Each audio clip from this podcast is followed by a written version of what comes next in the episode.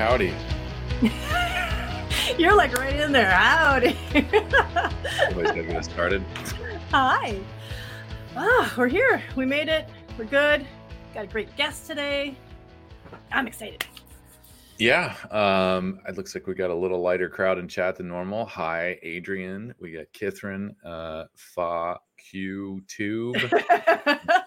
no, we got some other people. I love it every time we say that.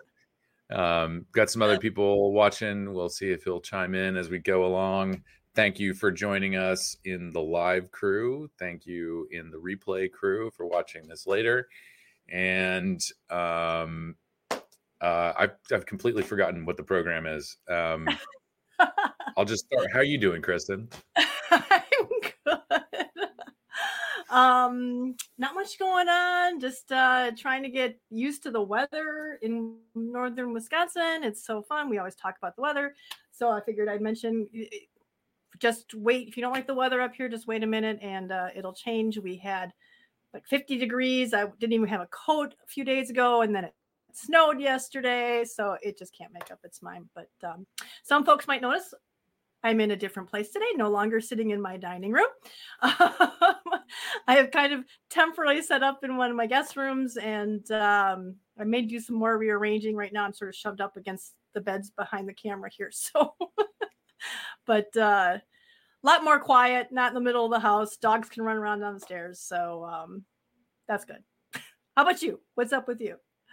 Doing good. It got cold all of a sudden here too. Uh, we had like it was in the 40s yesterday. It felt like springtime, and now it's uh, we're gonna get like it's just it's just today. It's just one day of you know winter kind of. We didn't really have much this year, but yeah. Right. Anyway, so um, Okay, well, we've Yeah. got uh, Marc Slis here from Michigan. He's a vape shop owner and THR advocate. So we'll have him on a little bit, bit in a little bit, in a little bit. You see, uh, Logan's in the back for us. He'll be watching the chat and putting up the um, banners today. So I take no responsibility for that. I'm already distancing myself. Um, and uh, but I guess we're going to start with a real quick recap of what happened this week. As far as we've got a gazillion calls to action, but we did have some new ones this week. So, um, Logan, you want to roll us in for the legislative?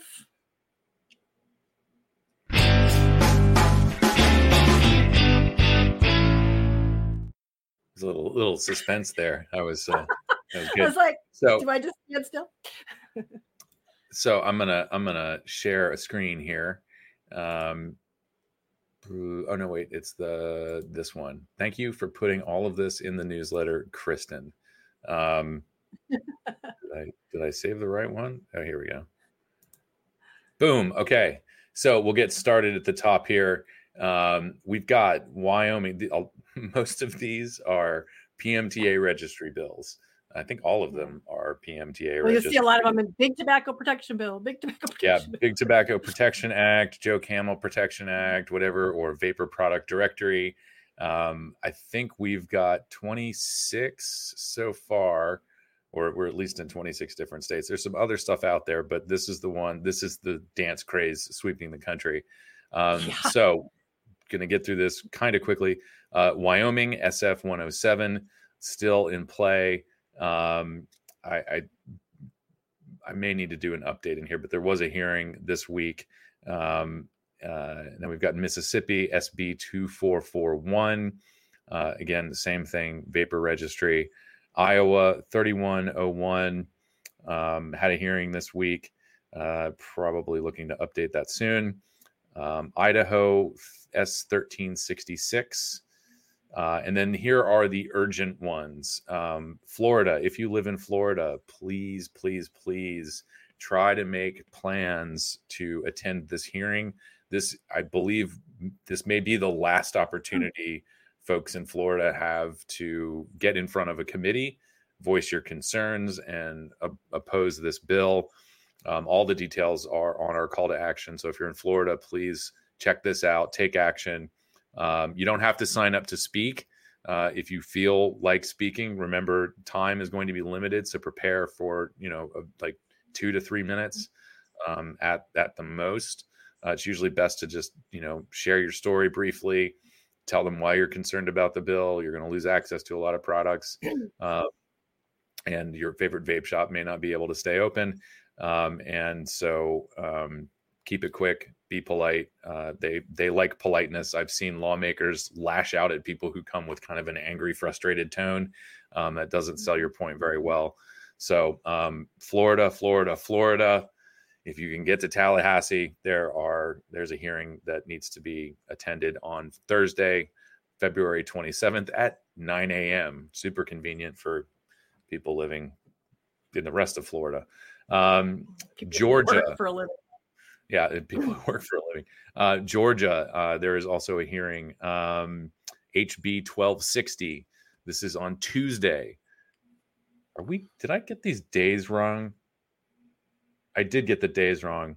Um, Tuesday is the. 20- I might have went the wrong day, but okay, our dates oh, are actually, wrong. no, I just copy and pasted from your uh, call to action. So yeah, if it's Yeah, no, this screwed me up because there was another state that was. Um, so the 25th is Sunday. The 26th is Monday. I may have updated Right. this after you did this. Thursday is Oh. the 29th. I know that. Here's what we're going to do we're going to take you all on a tour of our website and we're going to see what I updated. So, Georgia is for Monday, Monday. Monday, Monday, Monday, February 26th, 2 p.m. This is in the House Committee on Regulated Industries. Uh, I believe this popped up yesterday. So, um, sent out an email to everybody in Georgia. If you know people in Georgia, tell your friends. Um, there is a hearing. Um, let's see, you can attend this in person. Uh, and if you want to speak remotely, if you're if you're you know down south, um, maybe you can't make it all the way up to Atlanta. Um, no later than 11 a.m. Monday, you need to send an email to jan.brown at house.ga.gov. Um, this is the same thing. It's a PMTA registry bill. So um, we need to fix this. If you can fix this, Kristen, on the on the newsletter, Yeah, I'll fix it in the blog. yeah. fantastic. Sorry, You know, I, I did. because Georgia came up earlier in the week, and I I saved them in a in a word sheet my notes on Drive as I'm going through the week, and then I just copy and paste them into the blog post. So if it changed between when I did it, say on Monday, and then you know if it got fixed between those two times, I would have not even checked. So I will I will go in and fix that, no problem. I'm gonna I'm gonna put this note back up here about Florida uh, from Jonathan Ristine. Uh, this is the last hearing, as he said. Um, we need 100 people, 7:30 a.m. meeting at the DoubleTree in Tallahassee, um, or as the locals say, Tally. um, so, uh, thank you for passing that along, Jonathan. Um, if you've got more details, send me an email to a clark at casaa.org, um, and I will put this in an email to all of our folks in Florida um, you may hopefully you get more than 100 people.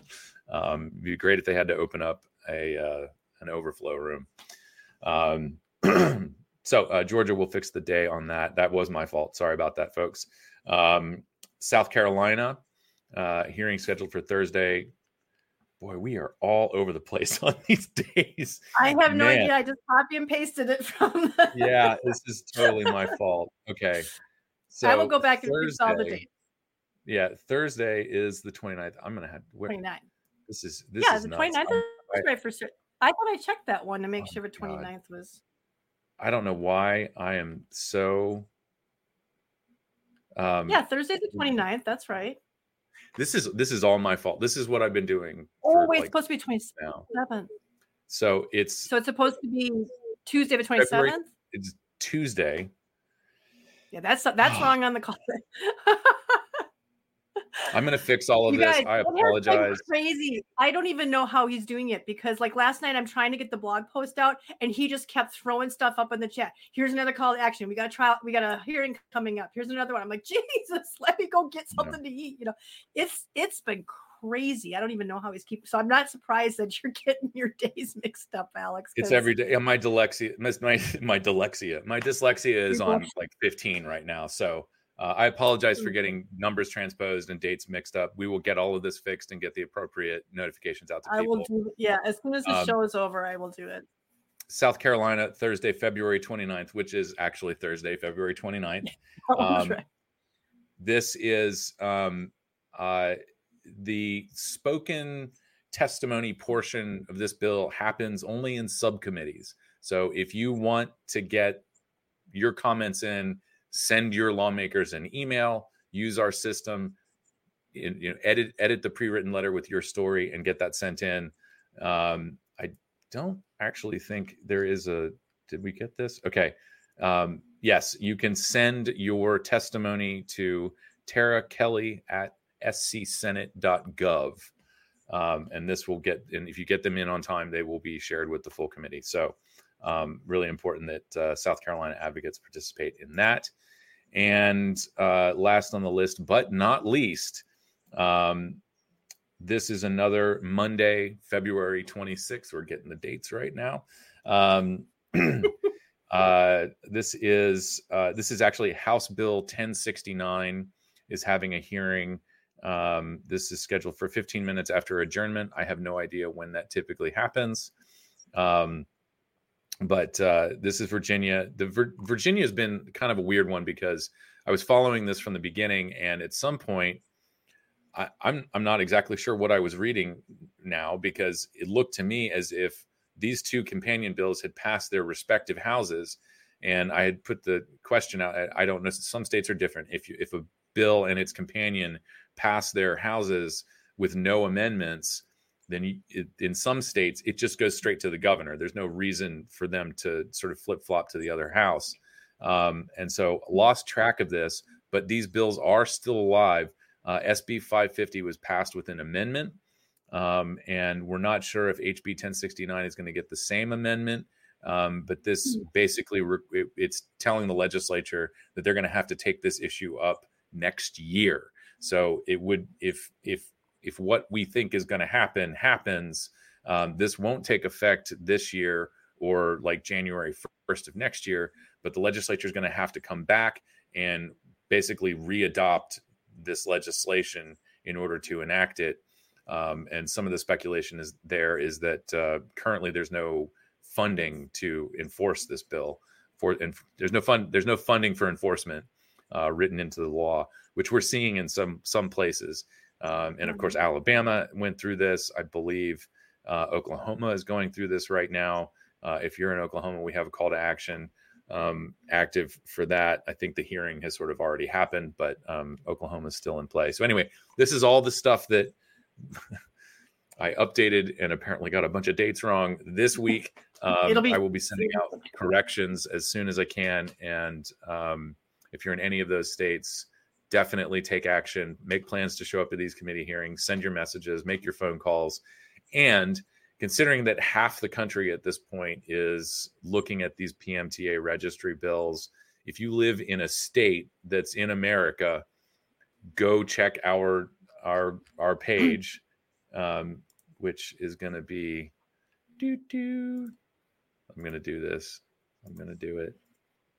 Um, here, you can just go check out the big clicky map and go figure out, see what's going on in your neck of the woods. I don't know that we have. I did. Did I put anything up? No. Alaska's got some tax stuff that they're looking at, but um, haven't seen any movement on that. So And Logan will put up the little uh, banner that sh- that has the actual address of this. But Alex, you want to just do, do a quick rundown of the states that are left that because I know that we have a few other states that have actual they have hearings this Oh, yeah. coming up week two, and um, the what Here we just go. went through was just something that was new this Yeah. the new this week. So So if you go to this page, um, yep, uh, forward slash get involved slash state locator, um, all of the, just scroll down past the map and you will see Idaho. all. Let me wait. Go back up. Let me let me read these so people can. So we've got Idaho, Mississippi, Oklahoma. These are all PMTA bills. Alabama, Utah, Maryland. Keep going. Kansas, Georgia, Wyoming. Then I got to go to the next page. and then we've got Illinois, Missouri, New Mexico's got a flavor ban. That's a little bit And a Different. tax. Uh, oh, and, and oh, we have they've got we've got two for New Mexico, the vape tax. Nebraska's got a vape tax. New Hampshire's got a PMTA. We've got Colorado's got. Uh, that is uh, that's that would be preemption preemption, preemption repeal. Yep. yep. Um, we got and then Hawaii has a flavor ban, and I think they've got something else going too. But yeah, Hawaii uh, always Iowa, has like half a dozen. Hawaii bills. does, yeah. Iowa's got a, a, PMTA, and a few of these do have. Let's see. Okay, there's the back. Nebraska does have. Nebraska's got a PMTA one too. Uh, Arizona's got uh, PMTA one. South Dakota, same thing. South Carolina, we just no, talked about. We've got Rhode Island's got Rhode Island's got a vape tax. Indiana. I haven't heard PMTA. much about Rhode Island, um, but that is in the state's budget bill. So um, that may be why I haven't heard much about it. But um, anyway, that one's tricky. Yeah, a lot of those are like must pass. Uh, Indiana's got a PMTA. Got Washington PMTA. That's the state. Virginia PMTA. Florida PMTA. And Florida is a big one we were just talking about. Virginia. Whoops, I'm shaking. And these are all these are old. I, I don't know. Um, haven't you followed said Fresno. Keep that up, so I wasn't sure. And then Michigan's well, we'll talk about that later because I'm sure Marc will have a couple thoughts on that. Yeah. Um, and of course, we still have the the the national vape tax. So, so yeah, the national one is kind of low priority at the moment, um, as as has been the case. The House is in sort of constant disarray, um, and in an election year.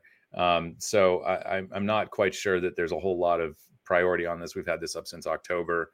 Um, we what we expect to see this kind of proposal come back in you know budget season every year.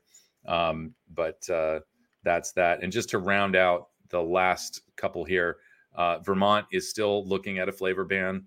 Um, there is a PMTA registry bill in Vermont, but I haven't haven't checked on it and haven't heard a whole lot about it. The flavor ban is what's really kind of catching eyeballs there. Um, and uh, the Ohio one we concluded successfully last year. So, um, but yep. the Vermont flavor ban is still active, even though this was posted in April of last year. Um, so, I think that. Yep. That should round um, out legislative rundown. Yeah, that's why we just wanted to read those off because we can't like get deep into everyone. Otherwise, we have we'd have a couple weeks, a couple shows ago, we had an entire show on it. So, um, so we are going to bring Marc in, but first I'm going to play a little clip. So, Marc, if you want to hit your uh, turn your sound off, I'm giving a warning in the back there. He doesn't want to see himself on camera uh, for this, but um, I'm going to play a little video from a little clip from Marc's uh, hearing in Michigan, which was in 2019, was it? I think. Um, I'm not sure, but anyhow, it's really good video. So listen up. 2014, I noticed a new business in Houghton, downtown Houghton, and I just popped my head in to see what it was. And uh, there was a 19 year old young man behind the counter, and he told me that they sold electronic cigarettes. Um, and he invited me in. 20 minutes later, I walked out a non smoker. That was 100% due to the flavors. I've tried everything.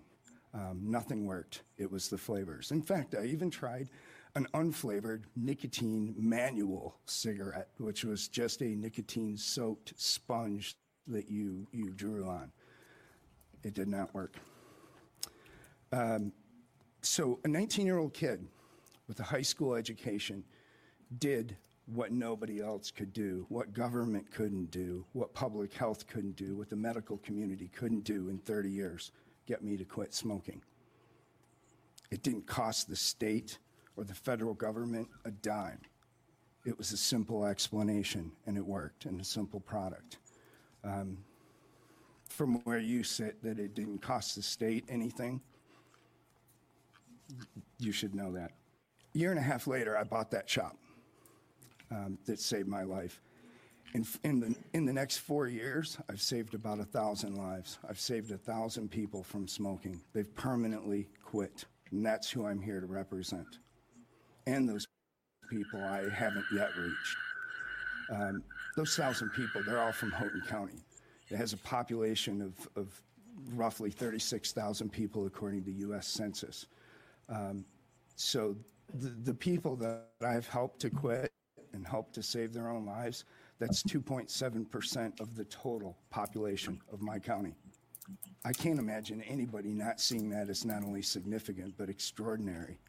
I, I defy anybody in my county to say that they've helped to save that many lives, including the doctors. That's, that's a lot of people in four years. Uh, my customers, my current customers include nurses, doctors, officers from every single local police department, the state police post, even a chief of police, um, multiple business owners, firemen, first responders, teachers, elected officials, most importantly, dozens of veterans. And these people are all grandmothers, grandfathers, yes, that old, fathers, mothers, sons, and daughters. They're my friends and my neighbors. Um, there's nowhere I can go in Houghton County and not run into a customer or a former customer who is still not smoking. Um, it happens every day. Um, I'm ex- extremely proud of this.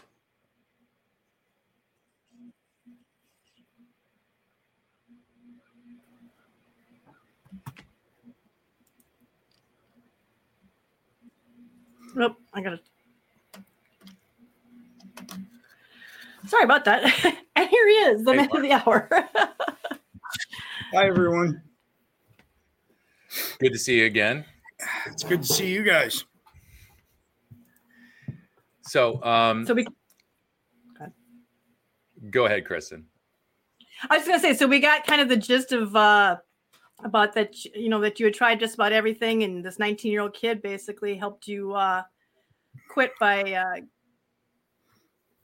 introducing you to vaping, and then you bought the place, and then just the thousands of lives that you've saved since then, which is incredible. Um, what? I'm not even sure where to start with this. Um, I guess maybe we'll say, uh, how's it been going? How how are things going in Michigan as far as the environment for you now since that uh, that testimony? Um, well, the environment hasn't changed much, and perhaps, if anything, it's changed a little bit for the worst. Um, back in 2019, um, the GOP held the House and Senate, both, I believe.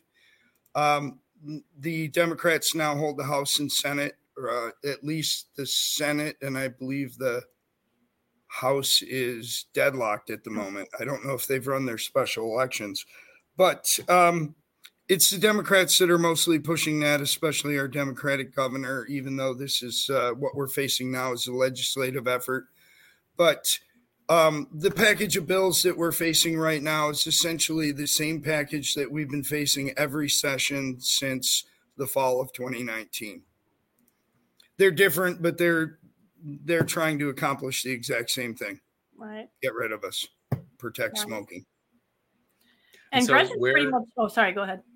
Y- y- well, I, I'm of course I was just going to go right to the legislation. Oh, Um, you know, uh, what uh, do you have any kind of update on how that legislation is moving? Support, opposition, or is it still just kind of we you know we're not clear? Um, I, I don't know if things have changed since they were uh, read in back in October or November of last year. Um, but uh, but our perception of them has definitely changed. Initially, we were told that they had overwhelming support and that we were screwed completely. Uh, that rapidly changed to perhaps you you have a chance. We need to get you down to the Capitol. Um, we need to talk to bill authors uh, or sponsors. I guess they didn't actually author these bills. Um, and and we done that. Uh, we weren't very well received, but we've heard there's less support for these bills now than there was back in the fall. And in fact, um, they may not go anywhere because um, of elections. Um, because our governor um, definitely has set her sights on the White House.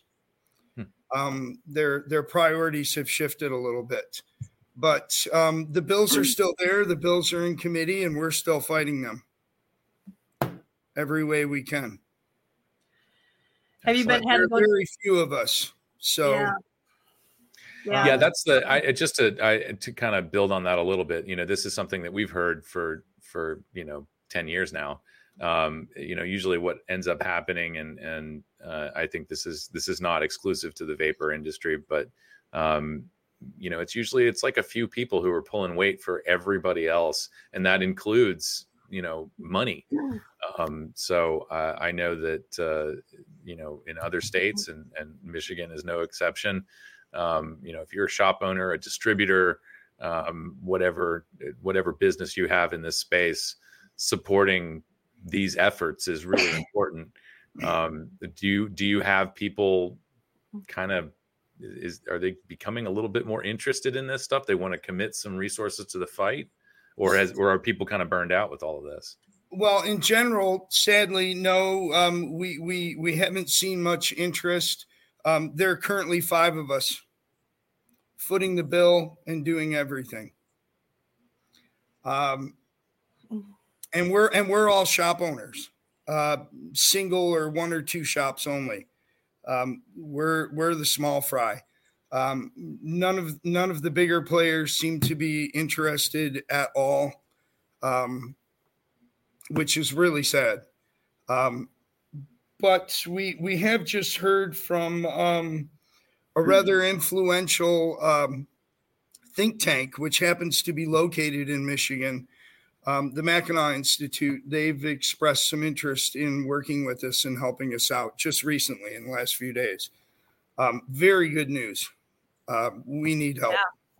Is it? Yeah. Is it? Is it? Is it Mackinac or Mackinac that does the kind of?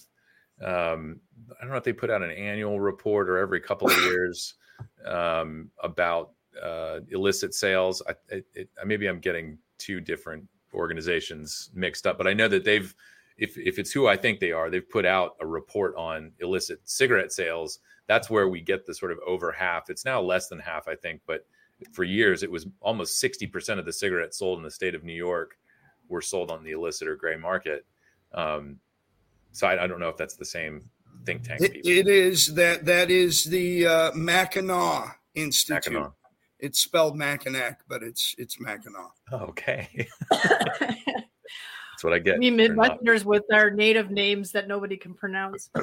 exactly. Over here in Wisconsin, so I know. Is there an association in Michigan at all, or is it? Is, are you um, five? Very, yeah, a, a, a, very small, loose one. Five of us. Okay.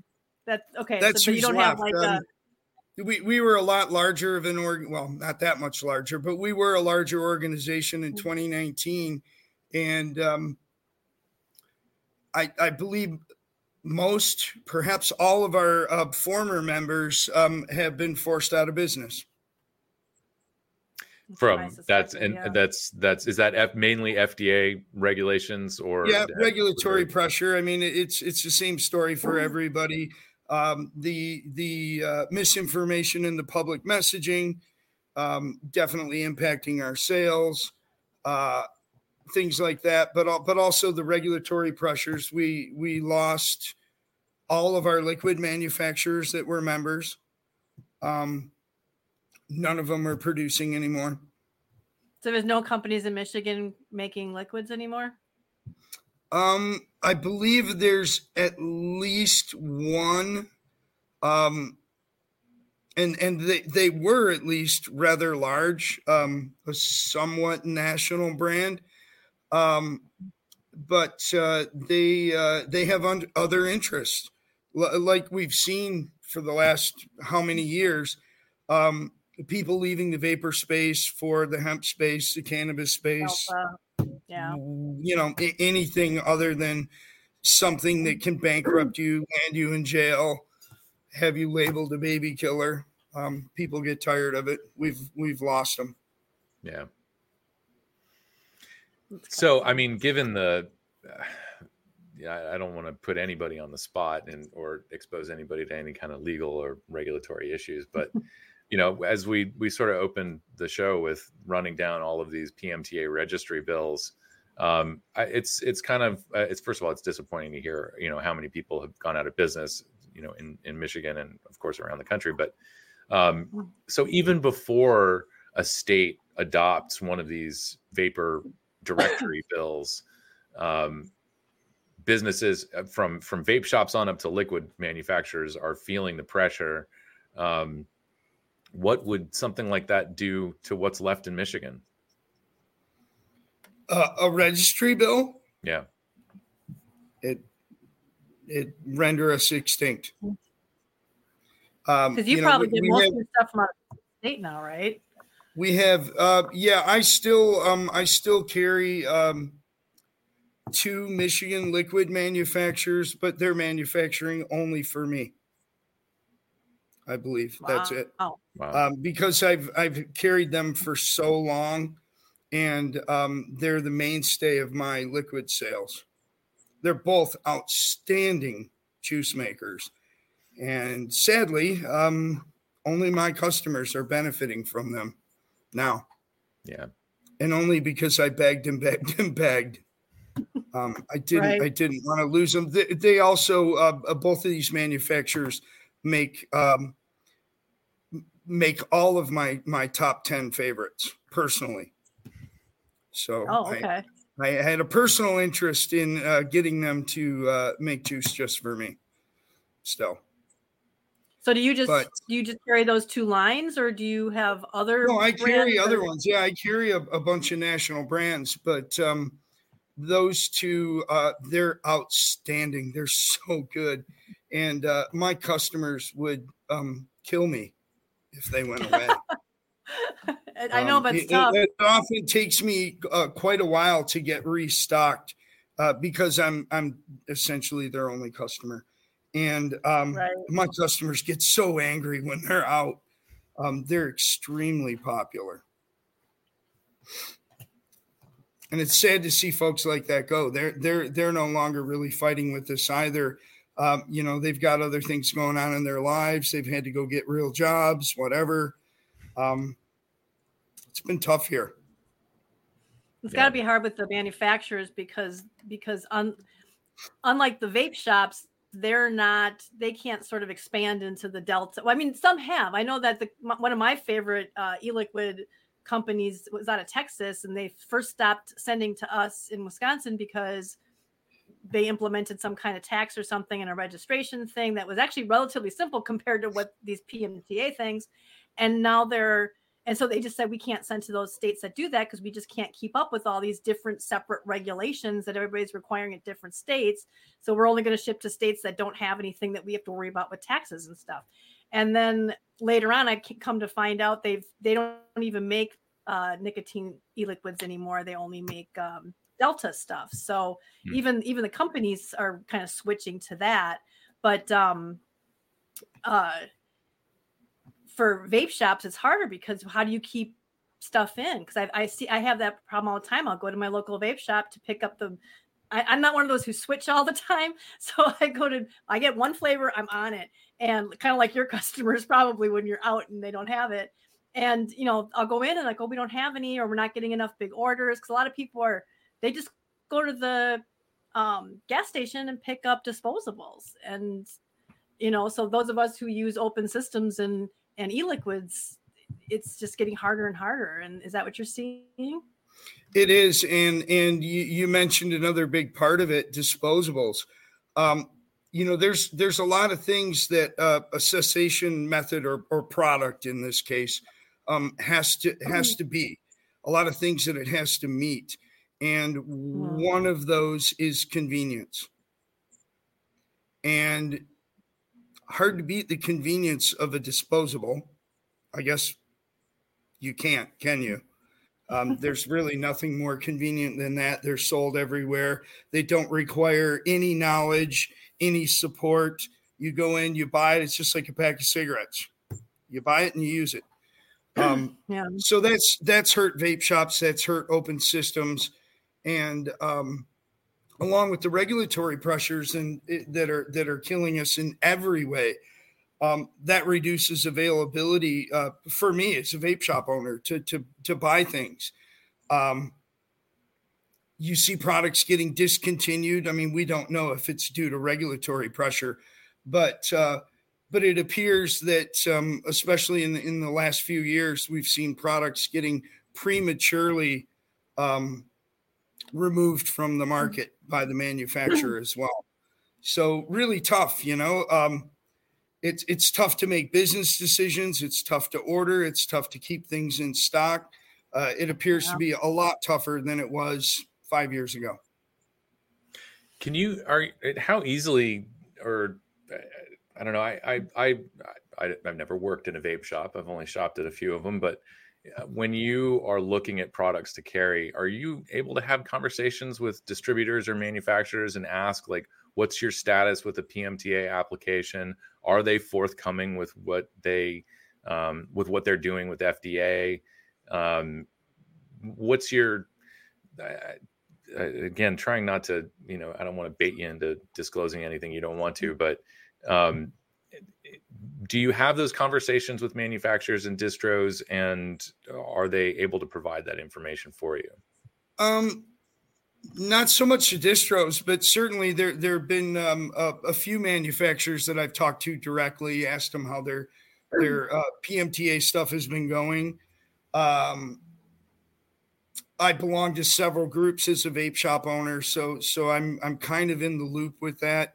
Um, uh, i'm a member of the avm even though I'm not a manufacturer, um, in part to get that information and to find out what's going on, uh, both for myself and and if there's anything that I need to um, bring to my customers' attention. So and, that's I, I I maybe I'm I'm I don't want to put words in your mouth, but it sounds to me like AVM is providing its members with um, uh, are they providing their members with a, a, list of, of companies going through PMTA that have sort of provisional authorizations, or is that more? Are they no, more It's, it's just kind of an ongoing conversation, I guess. Um, there's there's not that I've seen anyway. I've not seen lists or anything like that. Um, it's just, I, I guess I never really thought about it.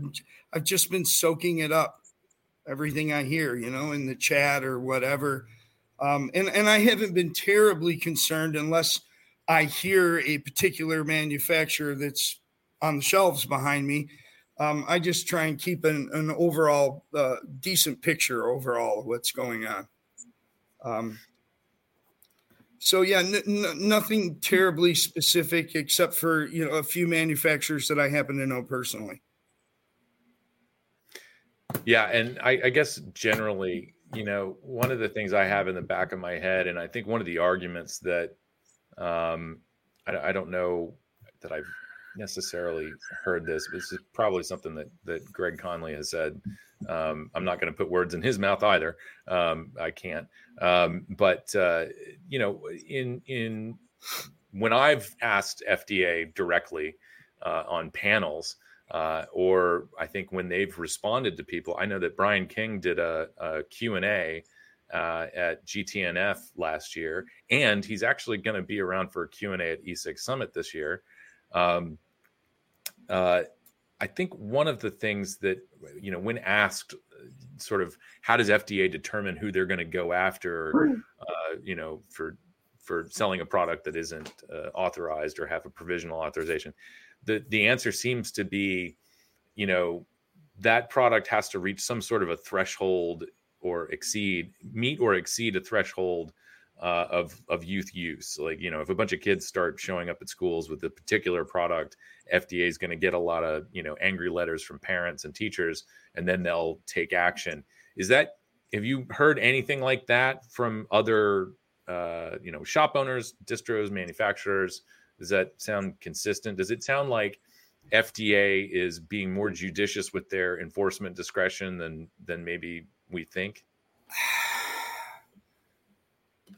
Well, I'm I'm not sure. Um, I, I I personally don't see a whole lot of rhyme and reason, other than some sort of uh, as, as you mentioned, you know, this particular product is is being used by X number of youth. I, I don't know how they're getting that other than annually.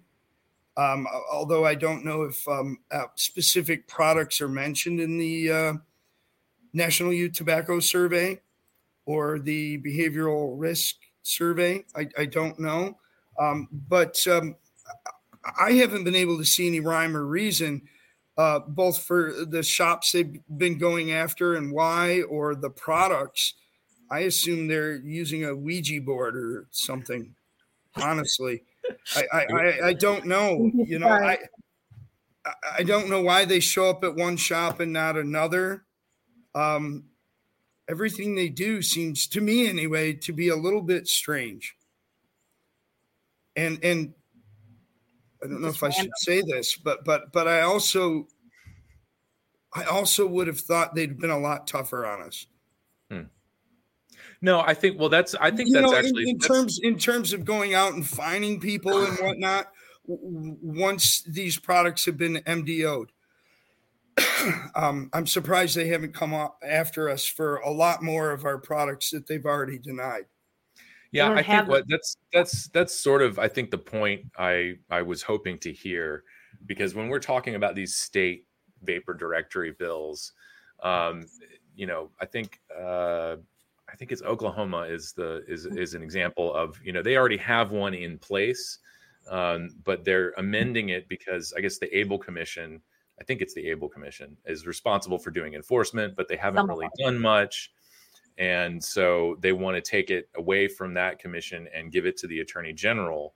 And you know my argument our argument is um, you know having this at the federal level it we're you know in in theory in in hopes we we are we have a you know a science based data driven agency making decisions the FDA does have enforcement discretion, which the antis absolutely hate, uh, and and FDA can determine, you know, how how hard and how many people they're going to go after. Um, but an attorney general who does not have a background in protecting public health uh, is is just going to go after people who are, you know, breaking the law. Um, and so I, I I think I I understand, and I saw the comment fly by about you know manpower um, yes, we you know we've known for years that that FDA was never going to have enough human resources to do the enforcement. Um, uh, that you know in the, in a way that I think a lot of us were afraid of, um, and that but eventually that this would come down to some sort of agreement or or you know um, contracting with states to pick up the slack where where the feds couldn't do the enforcement. Um, but you know in in the same breath FDA is making decisions based on which products are the biggest offenders. You know, if we have products out there that are blatantly ripping off IP that definitely appeals to young people, then yes, we we don't want those companies doing business. Um, that's not Blue's that's what these products are all about. Um, but then again, you know, who's who's going to be the arbiter of what's child what's child appealing and, and so on. If you get it, you know, uh, an, an AG with an axe to grind, um, they may think that anything with a flavor other than tobacco is marketed to kids. Uh, And many of them do. and they do, and that's that's what. We, but FDA knows better, and so I, I just I'm I'm taking a really long time to get there. I think you know the big argument here is we would rather have FDA exercising enforcement discretion than the state's attorneys generals or um, you know some sort of agency at the state level that's tasked with just running down a list and seeing who's breaking the law and then sending nasty grams or showing up and finding people Yeah, I, I, I certainly don't believe that um, these things should be um, the purview of an attorney general. Um, they they they don't they don't have the qualifications for this. This- This is about public health. This is not just about crime.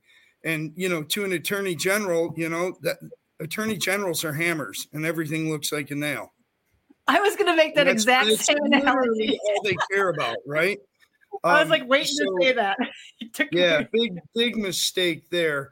Um, I, Yeah. I, I'll tell you, I'm I'm actually a, a pretty strong proponent of um, states' rights, Mhm, mhm. and and so my philosophy should sort of be these should this this should be an issue for each individual state. I'm not so sure of that. Um, I have to rethink all of that because uh, a patchwork is not necessary, in my view, anyway. A patchwork, a 50 state patchwork, is not necessarily appropriate for the protection of public health right. um, Yeah. especially when you're talking about something that needs a, a relatively new product that that needs some qualifications in order to to properly regulate it. Um, and the the lower down the governmental chain you go, the less qualification you're going to have. You know, Yeah. I mean, to, to go to the extreme when you when you have a community that's regulating a, a, a- a cessation product, and and they don't know anything, um, and that's probably why um, Bloomberg hits the community so hard. Very easy to bamboozle. It's also open to, yeah, it's also open to corruption because I mean I'm just following this case in Illinois right now where this mayor has just been taking trips to L- to Vegas and and buying expensive cars and doing all this stuff um on on a budget on the you know on the on our on the taxpayers dime. And she's also been well if you didn't vote for me if you didn't support my campaign i'm not going to renew your license well ima- imagine if somebody does that and uses the pmta law to pick favorites you know i mean that kind of like the FDA happen. is FDA tobacco is doing with big tobacco. Yeah, that that Right, right. corruption appears to be at all levels. Mhm. Oh, right. But I'm just saying that's just it's just another it's another reason because I I too I mean I'm I'm relatively libertarian. I think states' rights are usually uh, generally a good thing. Um, but when like you said, if you have this piecemeal thing where you it just makes it.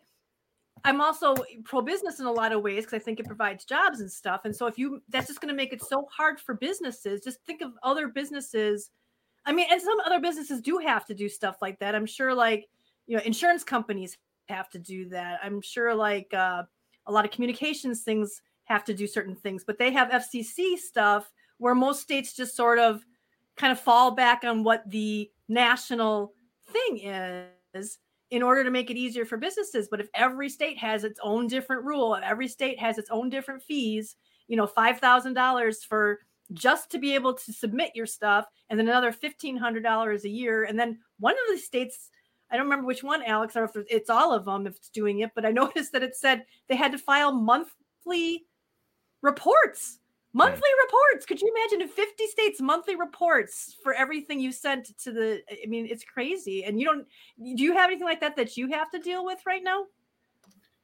Um, yeah, I for some reason I'm struggling to to remember everything that's in the uh, seven or eight bills we have in the state. Right. but um, there were a, a bunch of small details that that weren't weren't anything that we could meet as an industry. Didn't make sense.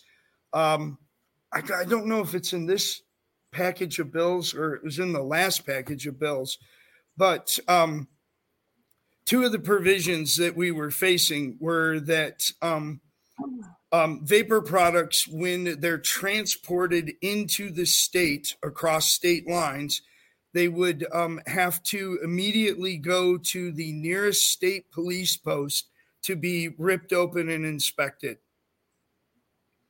um, to my knowledge there is no other Wow. product anything that Yeah. that has to be done for including cigarettes Yeah, um, and then and then when they leave the state police post, they can only be transported on pre-approved roads uh, through pre-approved routes. Wild. Do they even take that kind of caution with like convicts when they're changing jails? I mean, that's No. crazy. Nothing. There's crazy. nothing that that that that has to go through those hoops. Wow. Absolutely nothing else in this state. Um, you know, That's not even nuclear waste. God. That was my next. Like, how does how does Michigan handle transporting toxic waste? Right. That's no big deal. You just need a licensed transporter and go. So what do you Literally. think? What what is it going to take? I mean, you are like hanging on there, teeth and nails, and um, you know, I know you don't want to leave your customers high and dry. And I'm wondering, have you seen? Um, I, I have kind of a couple different questions, I guess. I a lot, I come at this from a lot from a consumer standpoint because I'm afraid of losing our local vape shop and stuff because so many people won't ship to Wisconsin anymore. Um, but uh, what I guess first question is, do you feel like your you've been losing customers at all to the disposables um because they are because they are so easy. And I guess the second part of my question was what what do you think you will be the end for you? What do you think would be the thing that you're like, I give up, I can't do this anymore? Um, well, the first question, I think, um, whether they know it or not, probably every vape shop in the country is losing something to disposables. Right. Um, they're everywhere. Every gas yeah. station, grocery store, convenience store, wherever else. Um, do you so I think we're, we're all just a side thing. Pardon me. Do you do you sell them? Um, I I have I have for several years I've carried a very limited number um, because they are definitely the most um, versatile uh, vapor product out there. They can. And you have to compete. Have so mean, many different uses that uh, I yeah. I have to carry them. Yeah, um, I mean I don't blame you at all. I think a lot of people won't. They refuse to. So I was just curious if you did. But I like I I don't have any um regular disposable customers. Um, all all of my regular customers are using open systems, and probably a fair number, maybe two or three out of ten people that come in for disposables, um, I manage to convert them to open systems. Hmm. I wish more people would. What, how how does how does that work? How how do people come from the most convenient vapor product ever to something that's a little bit more complex? How does that? Well, work? if if they if they let me chat for a while, I explain that um, they're the least reliable, most expensive, most limited way to vape in terms of flavors and nicotine levels yep. and all of that. I I just try and um, expose them to the benefits of an open system and then uh, try and convert them to like a, a small um, pod system. Do you have do you have a lot of people that um, uh, sort of have their own complaints or concerns about being stuck at like a very high mm. nicotine content? Do they come in looking to to do their own step down? Um, or is that something they yeah, learn? So every once in a while, somebody recognizes that that they're they're getting you know more nicotine than they need or want, or um, even more nicotine than is palatable. So it's becoming a less effective cessation tool for them. There's a few people who recognize that, but um, typically um, that that's also part of what I try and explain to them that they're they're limited to essentially 50 milligrams, the highest commercially available um, nicotine concentration. And I explain um, what uh, what too much nicotine feels like, and all the time I see light bulbs go on and go, oh, that's why I keep getting nauseous or lightheaded. That's why I fell down the other way other day when I was chain vaping on my disposable um, that's also a, a very uh, effective argument getting them to convert to open systems. Yeah, that's interesting, I and I, don't know that I, I, I don't know that I need to point this out, but you know, these are this is what FDA is authorizing. They are taking the the the the closed system one maybe two types of uh, levels of nicotine strength and that's it um, when hmm. people do figure out on their own that they want something with a little bit more variability that they can control and it's it's just it's kind of bizarre i i really i always feel like you know like when i think i see hmm. something that you know the federal people people who are in office people who make six figures a year aren't seeing or aren't figuring out i always think like i i've got to be missing something but it's very bizarre to me that the agency that has essentially been tasked by Congress to put a stranglehold on the tobacco industry is hmm. now mm. authorizing products that are in some cases arguably keeping people coming back for those products uh, and and they're doing they're not doing enforcement as well as I know that the antis would like, but they're doing enforcement. They're sending manufacturers and shops nasty grams for selling products that haven't been authorized. So, whatever you want to make of that, the enforcement is taking, it's pressuring manufacturers out of the industry.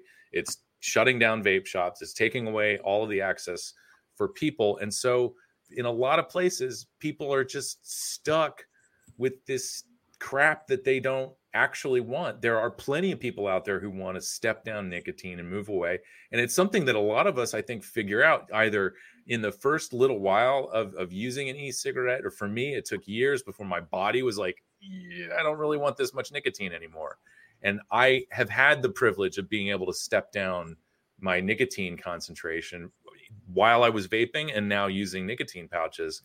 Um, but it just seems it's insane to me that the regulator is actually signing off on this behavior by tobacco companies to keep people coming back for a high nicotine product that they don't they don't necessarily want. And I just want to make sure I'm I want to make sure I'm perfectly clear about this. The solution is not states stepping in and saying, well, you can only sell 3% nicotine content. That's right. not how this works. There are tons of people out there, maybe who smoke two packs a day like me, who would really benefit from having 5%, 6% nicotine in a in a disposable or pod-based system. Um, so I'm not in, I'm not interested in anybody legislating, you know, taking away high nicotine content stuff, but to only have that uh, that that seems like a really big problem, and it doesn't seem consistent with anything FDA is doing to protect public health. Um, yeah, I mean, you're, you're talking about flavor. people who who are constantly harping about the mythical dangers of nicotine, and and then trying to limit people to the highest concentrations only. yeah. It's it's nonsense. It's utter nonsense. Um, but that aside, um, in simple terms, it, it's just another way to keep people smoking or keep people, in this case, if the only thing that's available is big tobacco vapor products, keep people um, handing their money over to big tobacco. That's that's yeah. what this does. Yeah. It, it's or it's going, not about going. cessation at all. If you can't step down, um, th- your chances of of quitting uh, are, are are dropping drastically if you don't have the ability yeah. to wean yourself off the nicotine.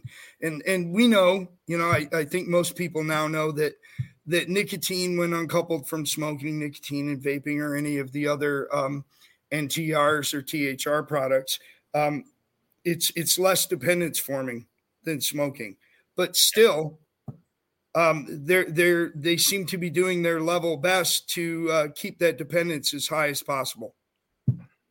So I couldn't even imagine trying to do do something that high of a nicotine. I do three percent, and I started out at twelve, and I've used zero a few times, um, but I always kind of went back to three. Um, You're three milligrams. I, I think the three milligram, yeah.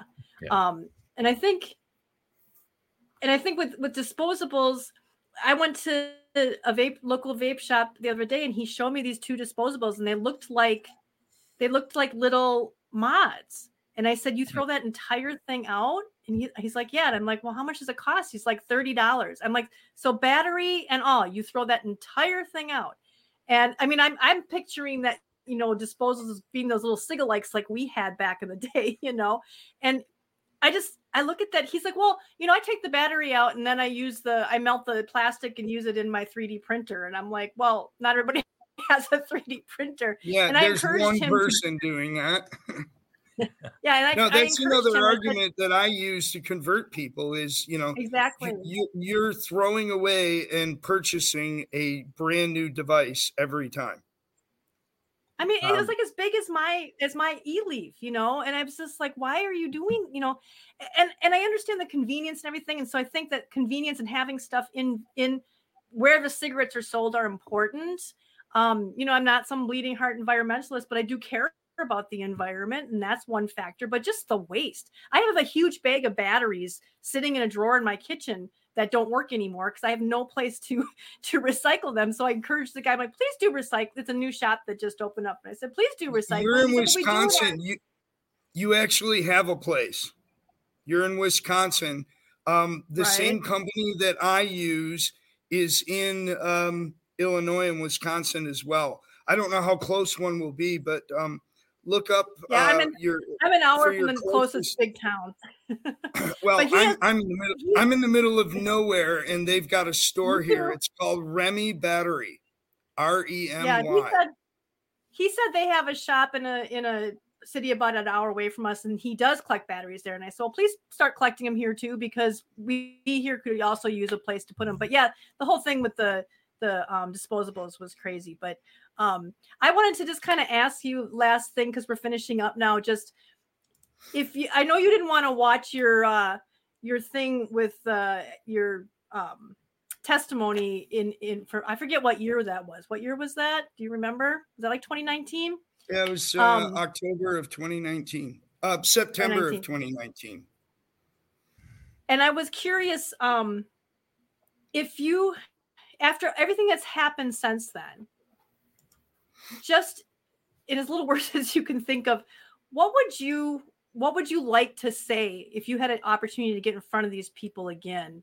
What would you think is the most important message that you would hope that also vapers would show up because we've had a lot of hearings and stuff and we need to get vapers to show up but what would you think is the most important message would be for we as consumers to convey for, for consumers um is is is your personal story. Nothing's more powerful. Um you know when when i started doing this in 2019 i i knew nothing of politics. I had never talked to a lawmaker personally. Um and so i I asked a lot of questions, uh, both of, of the lawmakers and their staffers about politics and the system, and you know, just trying to figure out this this new pond I was swimming in. And uh, all of them said the same thing. I mean, I literally got the same answer from every single person in the Capitol I asked. You know, what can we do to change people's minds? What's the most powerful uh, message, or what what moves you, or motivates you, or engages you? and all staffers and all lawmakers said the same thing your personal story and that's most people have one so that should be pretty easy right? You don't have to go up And- there and- rant and, and, yeah, know about and the our- law. our quitting stories are are very significant. I mean you know if, if you're a decades long smoker um this is a matter of life and death. So your, your personal story is a matter of life and death. Um i can't imagine you know outside of votes and money what's what's gonna what's gonna have more of an impact on anybody right.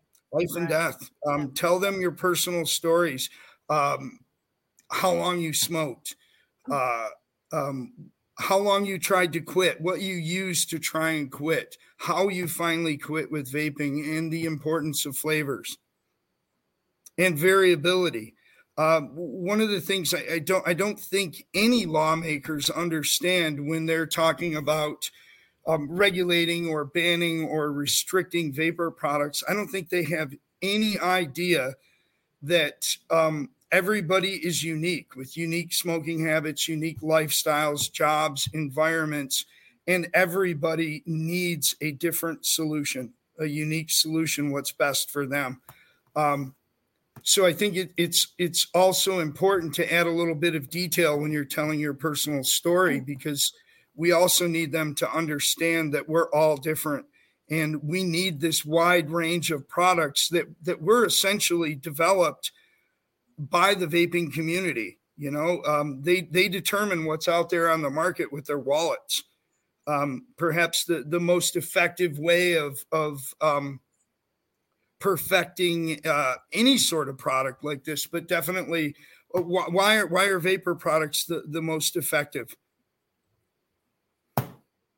because the people who need to use them and want to use them determined we need 10 million different flavors. We need nicotine levels from zero to 50. Um, we need uh, uh, power levels from, you know, eight watts to 150 watts. Um, tanks that all of these things exist because we, the vaping consumers, the people who used to smoke, determine this with our wallets over 20 years. What exists Exactly. today is the most effective because of how it was developed. was developed by all of us. Um, being able to decide what we need in a free market. Yep. Had had this had this gone any other route, big business, tobacco control, government, public health, it would it would it wouldn't be anywhere near as effective as it is today because we were able to determine and decide exactly what we want. And there's nothing and more effective than that. We've seen what Big Pharma came up with inhalers and and gums and lozenges, but yeah. A combined well, 93% failure rate. That's what you get exactly. if you cut out the, the exactly. actual consumers, the actual people yep. who, who need this. Yep, absolutely. Well, and that's Marc, what they're trying to do with vaping. yep. Well, we've yeah, they're trying to homogenize it exactly. Well, we've reached the end of our hour. We don't want to. I know we you want to unlock your door and get those important customers in there again. Um, hang out uh, in the back a little bit because your uh, recording is going to record and it'll tell you when you can uh, when you can go. So we're going to just take you out now. And thank you so much for giving us your time today, um, locking your door for us. We really, really appreciate it and all the insight you gave. And uh, really, best of luck to you. We're just, we'll, you know, I hope you can hang in there for as long as possible and your customers keep supporting you. I really do. We're trying. Alex, did you? Thank you. Thank you for having me. Thanks Thank for joining you. us. And we love having the chart too in the chat too. So we'll see you next in the next show in the chat. oh, I'll All be right. there. Thanks. Nice. So, um, okay. real quick before we go, I did want to mention uh, a couple things to look out for next week. Um, Maryland has a couple of these vapor product re- directory bills, PMTA registry, um, HB 1197 and SB 987 um, those both have hearings coming up next month uh, on the 6th and the 7th. It's March. So um, I'm getting better about getting May and March in the same correct order. Um, I didn't do it there, but we're getting there. Um, so uh, that's coming up uh, next week. If you're in Maryland, keep an eye out. Um, that should do it. Special thanks to Marc for coming on tonight and um, and shutting down his shop for an hour to come and talk to us.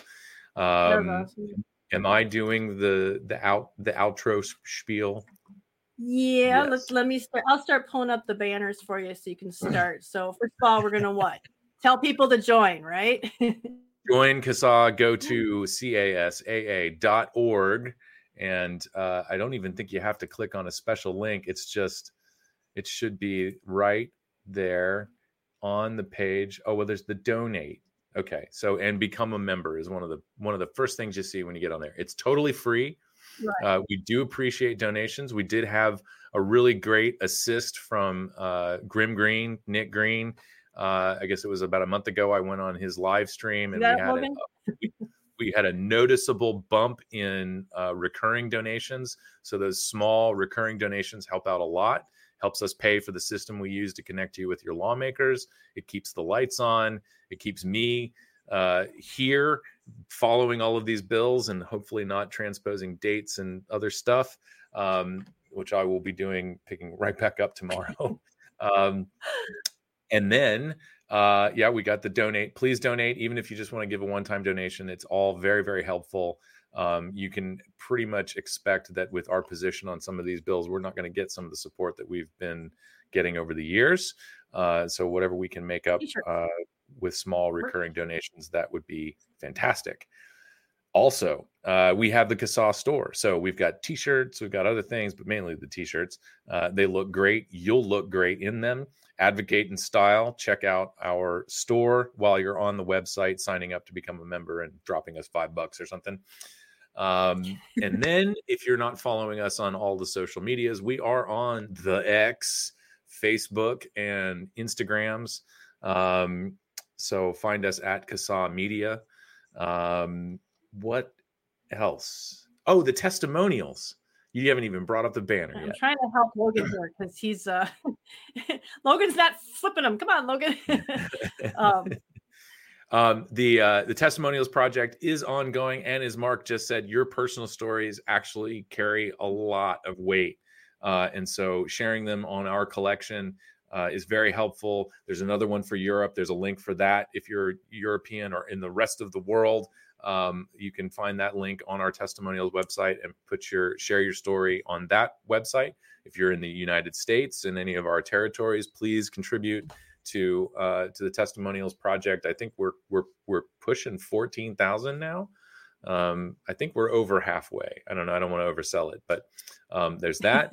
Uh, and uh, once again, if you live in a state in the United States, uh, join your Facebook state page.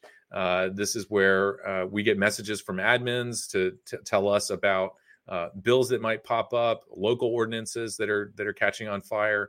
Um, we we can't track things at the local level very effectively because that requires tens of thousands of dollars and a whole team of people. Um, so any intel we can get from people on the ground in your town uh, is very helpful. it's also a place where you can come and, and, meet other people and talk about stuff that's going on in your state. Uh, sharing information and making new friends through all of this quitting smoking is is great stuff. So mm. join your state page. Um, that's on Facebook. And say and I was just going to do the last one. Nope, you did. We did that already. Uh, but there's the, the, banner. We did the it. social medias. Um, and then the last one. You want to do the last one, Logan? I thought I was trying to put them up, and then and then they were disappearing. So I thought he, we were both trying to put them up at the same time. So I stopped. Last one. Don't forget that you are Casats, not just Alex doing all these call to actions, or me doing the social media, or Logan doing the podcast, and and and the board. All of us together. We we this does not none of this works if without you. We need you the members and the people watching this, the vapers, the people who use other THR products to to be the boots on the ground because if nobody goes out and does anything, what's the point of us getting all these things out and this information to you? So just don't forget that you are also Casat, not just us. And I think that's it. So do it. Um we've got a show in two more weeks, which is uh what we can what what is that? That's the ninth, and the that's going to be you and Logan because I have a family thing. March. Yeah, and 9th, I'll, believe, I'll just I'll I'll tell everybody our special guest. Uh, it's it's firming up right now, uh, but uh, Bengt Wiberg is going to join us. Uh, for those of you who don't know Bengt, he uh, is the inventor of sting-free snus, and so we're gonna we're gonna talk snus and nicotine pouches and um, probably a little uh, Swedish miracle or uh, the Swedish experience. That's what it is. It's the Helena miracle. Um, Swedish experience from a guy from Sweden. Um, and uh, so that should be a good show. Uh, so join us on the 9th for that. Yeah, you don't need me there for that one. I don't do the snus thing. So it's good thing it's you and Logan. All right. Well, thanks uh, to all of our replay crew when you watch this later. And thank you to Logan, who was in the back running things um, today. And uh, we will see you in two weeks yet, and I need to pull up the outro. But all right, everybody, enjoy the rest of your weekend, and we will see you in two weeks.